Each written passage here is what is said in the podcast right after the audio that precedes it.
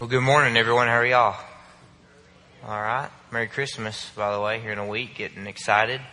Um, thank you, Pastor Mike, for the the invitation and the welcome. Um, my name is Brennan, and my wife Brittany. We have two little girls, Kendon and Evelyn, and um, we're glad to be here. We've been in Richmond, Virginia, for the past two months, going through training with the uh, International Mission Board, and so it's been a good time. We're also glad it's over and we do leave here December 27th, uh, deploy over to Central Asia, which I'll talk more in detail here in a second. Um, I was getting, I was feeling a little weak near the end of that training in two months, and I wasn't sure what, what it was. I've been eating my vitamins, and but I realized I hadn't had a good brisket or Mexican food for two months up in Virginia. So glad to be back, and still working on getting that too. I got in yesterday.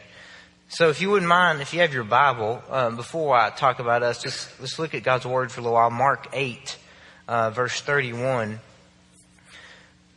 And I think there's an example here from the disciples that we can take uh, and just evaluate our own lives with. That's Mark chapter 8, verse 31. As I read this, I want you to pay attention to what Jesus is trying to obviously get across to the disciples and then what they miss as well uh, when he, what he's trying to tell them. This is right after Peter confesses Jesus is the Christ, so they know that Jesus is is the is the chosen one, and he's the Christ. And so, um, verse thirty one is leading right after that. It says, "You began to teach them." That the Son of Man must suffer many things and be rejected by the elders and the chief priest and the scribes and be killed, and after three days rise again. And he said this plainly. I know he said this plainly to the disciples, very clear, very upfront and open about what was about to happen to him in his life. Look over in uh, chapter 9, just a page over or so, in verse 30. Jesus, for a second time, tells them what's about to happen.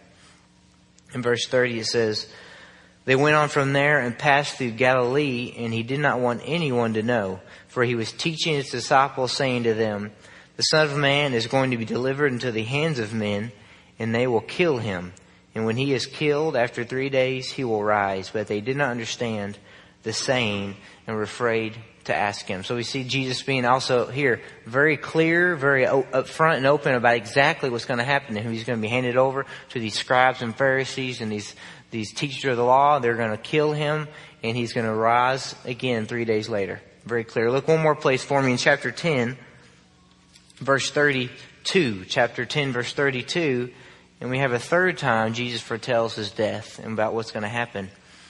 And he says they were on the road going up to Jerusalem and Jesus was walking ahead of them and they were amazed and those who followed were afraid. And taking the twelve again, he began to teach them what was about to happen to him, saying, See, we're going up to Jerusalem, and the Son of Man will be delivered over the chief priests and the scribes, and they will condemn him to death, and deliver him over to the Gentiles. They will mock him and spit on him and flog him and kill him. And after three days, he will rise. So even as they're walking into Jerusalem, Jesus reminds them for a third time, this is what's going to happen to me. Be, be aware. This is exactly what's going to happen to me. Let's look in uh, Luke 24. I'm sorry to make you move over, jump over so much, but I think it's going to be worth it. Just over in Luke um, chapter 24 and verse 1 to kind of finalize what this point I'm trying to make here.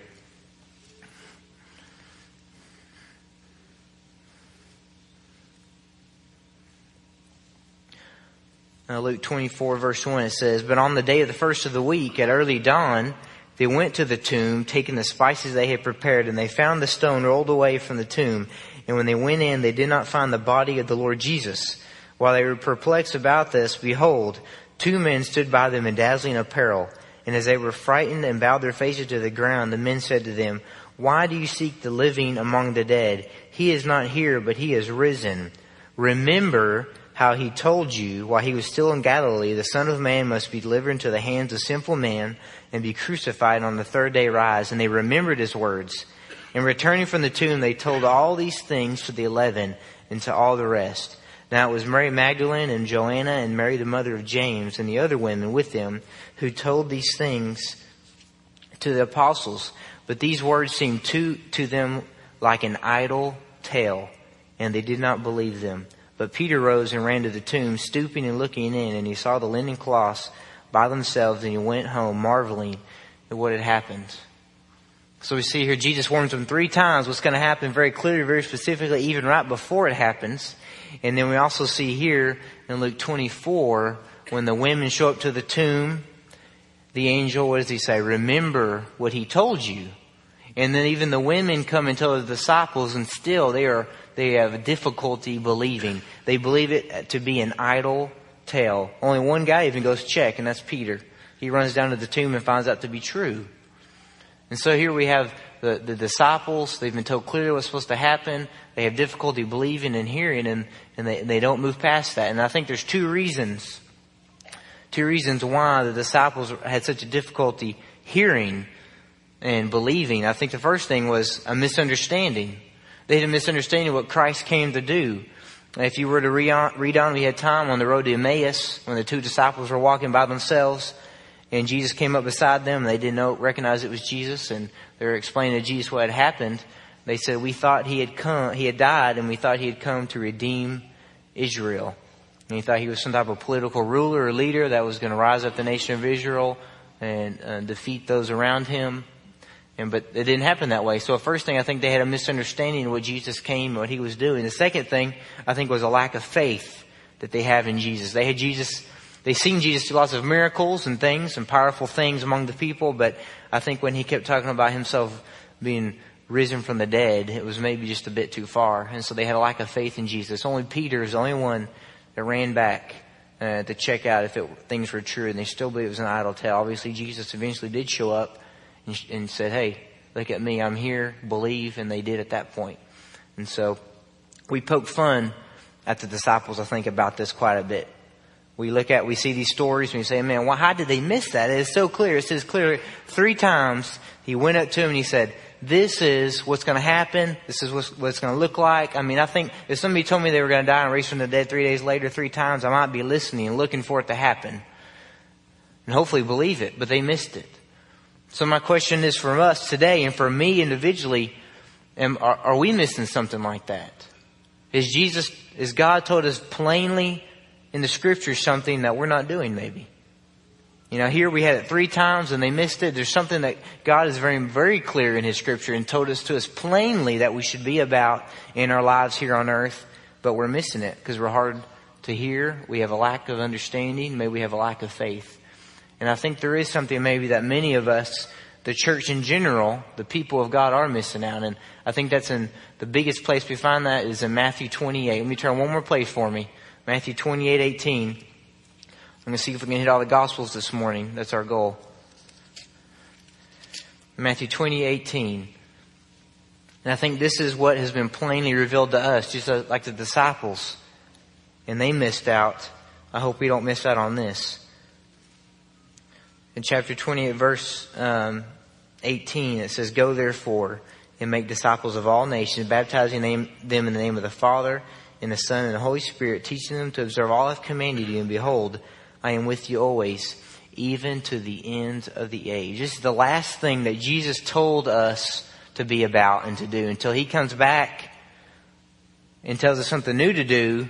This is what we're supposed to be about. This is the plain thing that's been revealed to us. Now, the disciples, even though we make fun of them and poke fun of them, they didn't miss out on this, did they? If you read on in Acts, guess what happens? They changed the world. They believe it with all their heart. And we're still talking about, we're here today because the disciples took it seriously and they didn't miss it at that point. And so they went on and they, they, they uh, recovered from uh, their lack of faith and their hard-heartedness and those things. So the question is, what are we missing out? And I think most Christians are missing out. I think the Great Commission is the biggest thing in our lives that we are to be about in this world. I fear so much in my life that if I were to die and I show up into heaven in God's presence and I realize at that point, it's just like a snap of the finger, I realize, man, I wasn't about the Great Commission like I was supposed to be about. And I knew all, my whole life on this earth, in the back of my mind that was there, I was like, I need to be more about this. I need to reach out more. I need to share the good news of Jesus Christ with those around me. And I don't want to, I don't want to be that person. I want to walk into God's presence and say, God, this is what I did and I think this is what you wanted me to do. And he says, well done, good and faithful servant. That's what I want to be told of me. I don't want to, I don't want to be hard hearing like the disciples. Now, all of us as Christians, we have two things in common in terms of our goals and our mission. Our first thing was we all had the same motivation. 2 Corinthians 5.14, the love of Christ compels us, or Romans 12.1, I urge you, brothers, in view of God's mercy, to offer your bodies living sacrifices. Those things that God has done for us, we are to make His glory known and His name known among all peoples. We all have the same motivation. What has Christ done for us should motivate us to love those around us. So that's the first thing we have in common is our motivation. The second thing we have in common, I think, we all have the same mission. It doesn't mean what, it doesn't matter what your calling is in life. It doesn't matter what you're good at, your gifts, or even your spiritual gift if it doesn't do the main thing, which is the Great Commission, which we just read here in Matthew 28, then you're missing out. You're missing out and your life is lacking its true purpose. I think this is extremely important for us to realize because I want my life to count. Now, we are to live out the Great Commission everywhere we are. And so even all of us have the Great Commission as our mission and Christ and His love for us, what He's done for us as our motive, we have to live that out wherever we're at. If we're at our workplace, among our friends, our circles of influence, in all these places, we are to love these people and share the good news with them and not just be nice to them.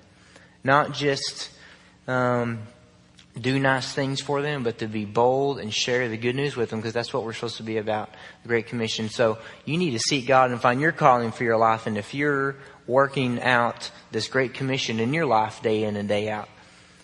Now, here in the Great Commission we read, it says, go therefore and make disciples of all nations. Well, if God didn't call you to the nations to go to another foreign place, then how are we supposed to work together to reach the nations? Because we are doing those around us, but the nations aren't all around us all the time. There's people in places that have never heard. Well, I think that's one thing, that's one great thing about the Moon Christmas offering. There's one specific way we can help is that we can send missionaries overseas to places who are called to go to these foreign places and to share the love of Christ with those around them in those foreign places. The Moon Christmas offering, 100% of that that we do every Christmas goes directly to international mission board, missionaries, to the, to the mission board, and 100% goes to their work and their livelihood and making sure that they're taken care of and doing the work that they're supposed to be doing.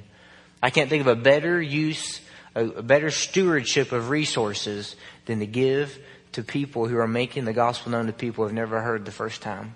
You know, we talk all the time about the second coming, but we have these literally billions of people who hadn't even heard of the first yet. And we need to be make sure that they get a chance to hear as well. So to pool our resources through Lottie Moon and things, that's, I think, the, the Christmas offering. I think, I think we need to, to, to give sacrificially to that. We, our family, gives to the Lottie Moon Christmas offering, and we're going as international missionaries. So we're technically giving back to ourselves, but we think it's so important that we kind of think of it going to somebody else, sharing the gospel in some place as well. But some of you, I think, want to be a, a part of the work. And I think the body of Christ needs to be a part of the work more specifically than just giving money, because that's too easy, isn't it? Just to write a check and say, I've taken care of my part in the nations. I think that's too easy. I think as a church that we need to be partnering more with missionaries. And that's, that's Brittany and I's and our family's prayer. And hopefully we can partner with you guys as we ship out on December 27th to Central Asia and to, for you guys to partner with us. Number one, through prayer, through forgiving, maybe even come to visit and do some trips, some vision trips and mission trips. I'm not sure what God has in plan, but we need to seek those things out. But just to make a decision and pray, God, how can I make the gospel known to places well? You can partner with us and do it through us as the body of Christ. And we can hopefully see people come to know Him through that. Now, Brittany and I's story, uh, Brittany is a Stevens. A lot of you guys know Mike and Barbara, uh, who are, he's a deacon in the church and, and there's we, we, I love my in-laws and they're great people. And Brittany and I got married about three years ago. And actually we met on a cruise boat. Isn't that interesting? I was sitting in a seafood line and I just saw this cute little girl next to me and I asked her if she wanted to eat a shrimp with me. And so it went on from there. But we, uh, from the beginning, from the very beginning, I said, you know what, Brittany, I, I know that God's call on my life specifically is to go and tell people and, in other contexts in foreign lands that they need Jesus. And if you're not really about that, then, then maybe we need to part ways And she said, well, I feel like the same calling in my life. Let's hold hands and do it together. And so that's been our, been our, our dream and our plan from the beginning. I've been doing youth ministry up near Granbury, Texas for the past three and a half years while going to Southwestern Seminary and I just graduated in May from there. And so even though we love discipling those youth and loving those youth and reaching out to them, we always knew in the back of our heart and our mind that they, that we had a bigger plan, um, in terms of God's master plan in a foreign place. And so we're finally getting to live that out now. Now, the people we're going to work with, I can't say specifically who they are or even what country we're going to because it's a close country. In many places, like in, say, Africa, you can go there and actually get a missionary visa. You could get a missionary tattooed on your forehead, and it wouldn't matter. You could stay in the country as long as you wanted. But in the place we're going, uh, you can't be there as a missionary. And so we've got to find other ways of access to the country, and it's closed. And so we can't say out loud because it's a small world, as many of you know that, and there's too many connections in this world. Um, but obviously, if you come visit us, then we have to tell you where you're going. So if you really want to know, then come on and visit and we'll tell you then. Now this, this people group, there are about 10 million of them. 10 million, and they're spread among a few different countries, and they are less than, get this, 0.02% Christian. 0.0, not, not 2 or 0.2, 0.02%. That's less than 2 for every 10,000 people there who are Christian. That's less than. They don't know for sure how many there are. So there's a great and a grave need in this place. We have um, we have two parts to our work. Uh, it's an open-ended term, so we go for three years, three to four years. We come back for several months, and then we gear back up and go back for three or four years, and we keep doing that cycle over and over again until God tells us to stop. And so for our first probably term, we're going to be joining a team that's already there working among this people. They're doing humanitarian aid work there. So if we go to a village, we find they don't have any drinkable water or they have hard access to water or they're having to walk miles to bring water, we'll drill a well there. And while we do that, we share the gospel. Or maybe a, uh, lots of snowfall or a landslide happens and lots of, um, I mean, the village can't cope in, anymore, then we go in there and help in whatever way we can. People are usually more receptive to the gospel when you're helping them physically. They're more open spiritually as well. Usually, not always the case, but usually. And so that's going to be our job for the first three years doing that. Now for the second term, or whenever God calls us, which may end up being shorter than that, um, to go is in the neighboring country, there's a city of 300,000 people that doesn't have any known gospel witness. Can you imagine that? That's almost, that's almost the population of, of Fort Worth. And there's not any gospel witness in the entire city that we know of. And so we feel God, God's leading us to enter in that city, and we got to be creative in getting in there because they're very suspicious of foreigners moving in, either through a business platform or uh, maybe through humanitarian aid. I'm not sure what God has, but we're praying about it, and you need to pray, hopefully, with us as well, how God may have us to, to enter in that country because we need to make an effort for these people. We have 0.02 percent, and there's little hope of anybody hearing the gospel with those type of odds against them. And so those are the two parts of our work. And we're willing to make an effort to, to find a creative way how God may have us infiltrate that place. So why would we plan our family here? I mean, why we've, I've got two beautiful little girls, Kenan, who's two, Evelyn, she's six months, and she'll, they'll be up here here in a few minutes, uh, when you pray over us. But why would we do that? I mean, that seems kind of extreme, doesn't it? I mean, we had, well, we had the same motivation as you. What Christ did for us, it, it drives us to make known so other people can enjoy fellowship with God. And the second thing, we know our mission. Uh, I, I, as a single, I actually spent time in this place already uh, for about a year and a half or so. And the first day I was there, we, we got off the plane and they gave us these language helpers. And, and I forgot to mention this place is 98% Islam too, 90% Muslims. And so we get off the plane and they give us these language helpers, and we, they're supposed to bring us around town, show us how to buy food, just kind of acquaint us with the city and stuff. And and so that night after we'd spend time with them, and uh, I'm I'm the kind of guy that uh, pretty. It, It's hard for me to for me to cry. Let me just say that you you know I watch Pride and Prejudice. You know it didn't shake a tear out of me or anything. Um, you know I'm very work on logic, work on fact kind of kind of personality. Uh, but that night when I started praying during our team prayer meeting that first night and spending time with my language helper who was a Muslim, uh, he'd been his whole life, his mom and dad are, I just, I just wept and I couldn't help it. And I couldn't stop either. It took a long time and I, cause I came to a realization of how blessed I was living a place in America where I can drive pretty much 10 or 15 minutes in any direction and find a church and you hear the good news. I can turn on the TV most days and hear the gospel preached sometimes, I mean, some stations. And, and I realized this guy had never had that opportunity his entire life, um, up until somebody shared with him, which I ended up sharing with him and he ended, up did come into believer. Um, but he never had that opportunity until somebody came to share with him. And we think it's that important. And these people, just like I have had the blessing of hearing the gospel preached to me all my life. I've been a Christian since I was 13. And I need to go, and I feel God's calling all our lives to go. And it's important enough to replant our family in a foreign place, even if there's Islam there, that it's important enough to make the gospel known to these people so they have opportunity to respond just like I did. Now, I was also on a mission trip one time when I was uh, in college and up in New York City and Manhattan, and we were helping a church planter there, uh, just kind of spread the news of this new church that was being uh, started. And during the night, after we'd been working that day, we took a little R and R. We went down to Times Square. I don't know if you've been to Times Square. Um, I don't, this might have been the weekend, but there's just people everywhere. I couldn't get them off me. You know, it's just all like flies. And being from Texas, I was a little bit uncomfortable.